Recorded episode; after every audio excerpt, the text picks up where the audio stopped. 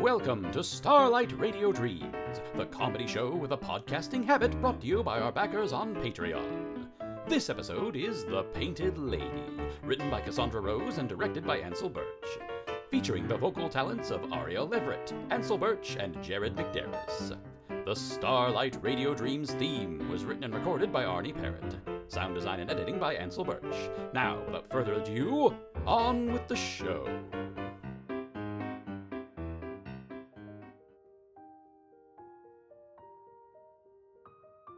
I say, Eloise, last night's festivities were exceptionally gay, weren't they? And did you see Lord Astor's ensemble of choice? How could I have missed it, Thornton? His peacock's plumage took up the entire room. And you? Did you see what Lord Shelby and Lord Clume came as? Good heavens! What were they thinking?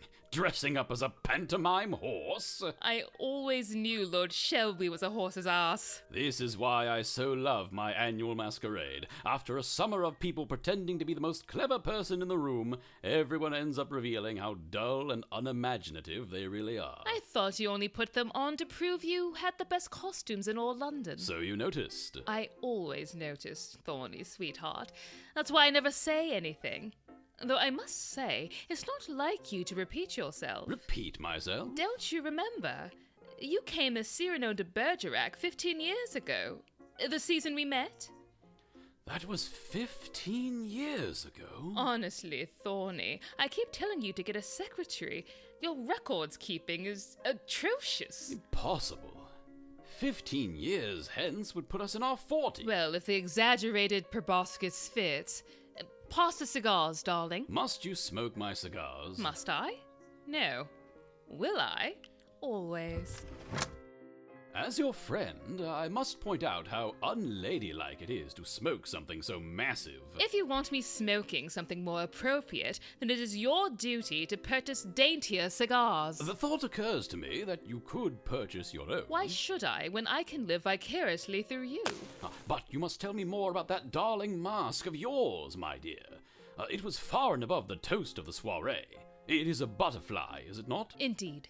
She is the famed Painted Lady. She is a stunningly beautiful creature of such bright colors that I immediately fell in love with her. Plus, um, my cook tells me it's another name for a prostitute. Do you never tire of going out of your way to be shocking? That depends. Do you ever tire of being a confirmed bachelor? It might be too late for me, but not for you. Uh, who knows? Uh, with a little effort, you could have met your second husband last night. It has come to my attention that marriages are like children. Not everyone should have them, and yet the worst of us end up with the most. I would rather burn every last tobacco field to the ground and have matrimony thrown upon me once more. Do be serious, Eloise. It's been five years. I've never been more serious in my life. I'm doing all of England a favour by pulling myself out of the running before I doom us all. Still, to give up on the whole endeavor entirely. Oh, Balderdash. I'd forgot all about him. Who's that at your door now? Uh, This season, I made it my mission to become a more philanthropic individual. Uh, but since I absolutely abhor the people that run charities, I decided to give back to the less fortunate more directly. I have an apprentice of An sorts. apprentice, you say? Uh, What am I to make of this? Oh, you'll see soon enough. He's a charming boy, uh, an officer from the Second Boer War, I do believe. I'm sure he's here to tell me of the latest girl he's fallen in love with. Uh, Good morning, Reggie. Do come in. Morning, my dear Thornton. It's almost tea time. Is it?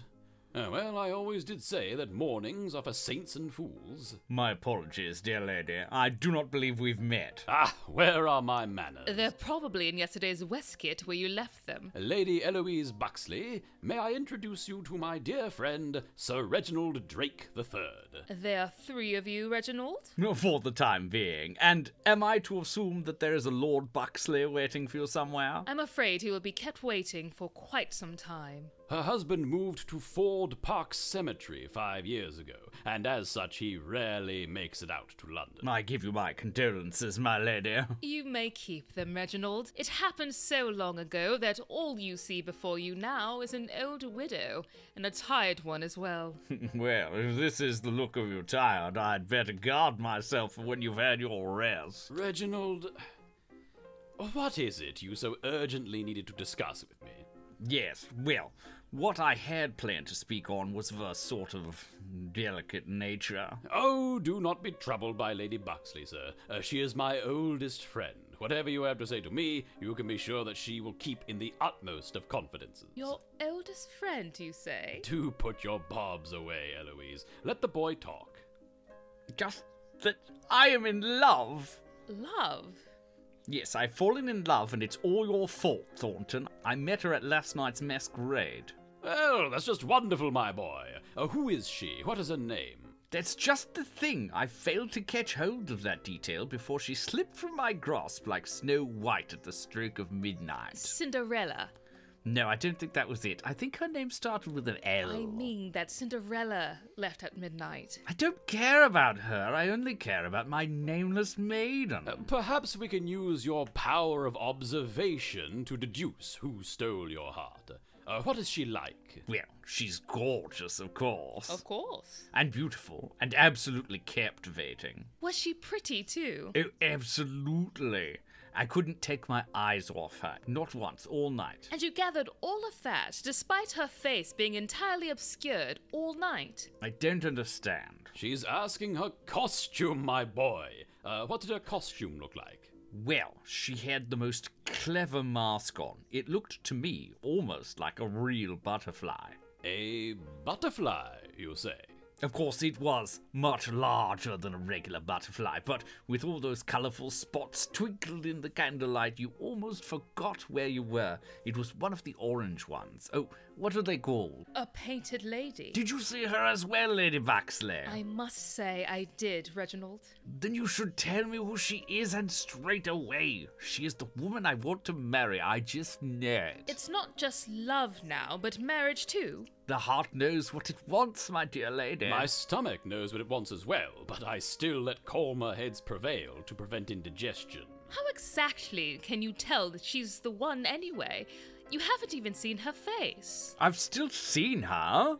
How she truly is, her soul, her kindness, her charm. Those are things no man or woman can hide away. They radiate out at every opportunity. They do. Quite right. I know the woman you speak of, dearest Reggie. As do I. Oh, wonderful! That's truly glorious. Thornton, thank you. Don't be so quick to thank me yet. It's soon to be followed up by some terrible news. I'm afraid the woman you have fallen for is already engaged. Well, then. Yes. Well.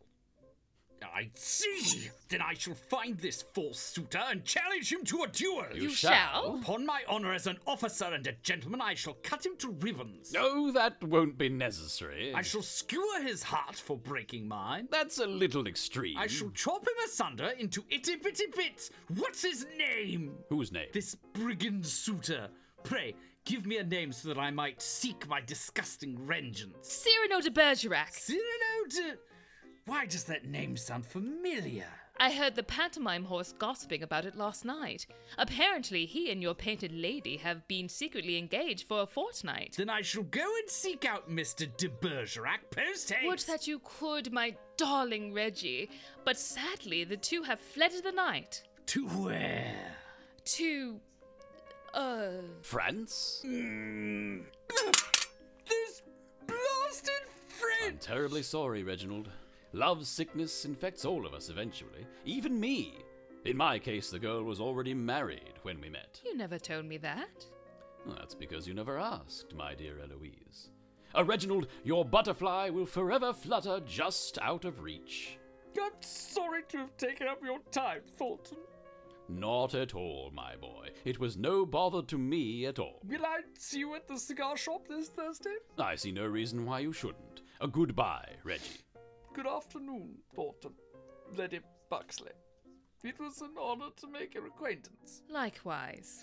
And if this Cyrano de Bergerac knows what's best, he'll keep his nose out of other people's business. That poor misguided boy.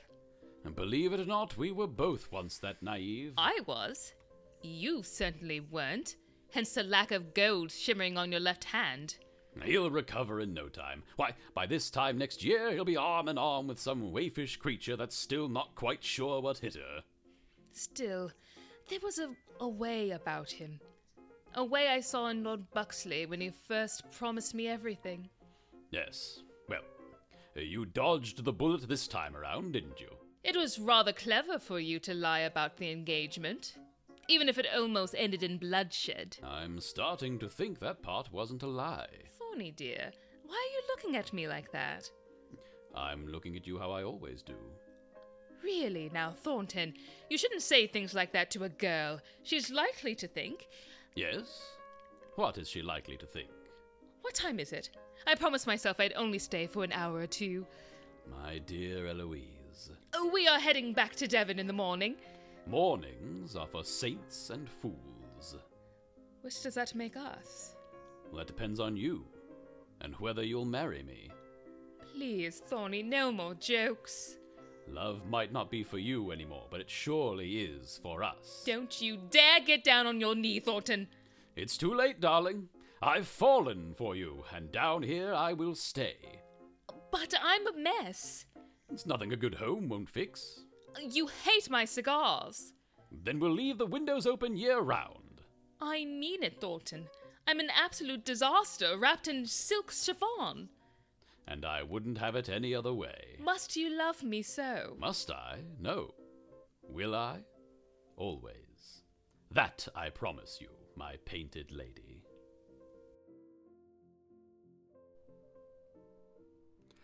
Thank you for joining us for this clip from Starlight Radio Dreams Spooktoberfest 5 The Reckoning. The Starlight Radio Dreams theme was written and performed by Arnie Parrott. Join us next time, January 28, for Starlight Radio Dreams show length musical, Samuel Spruce in The Warehouse Always Wins.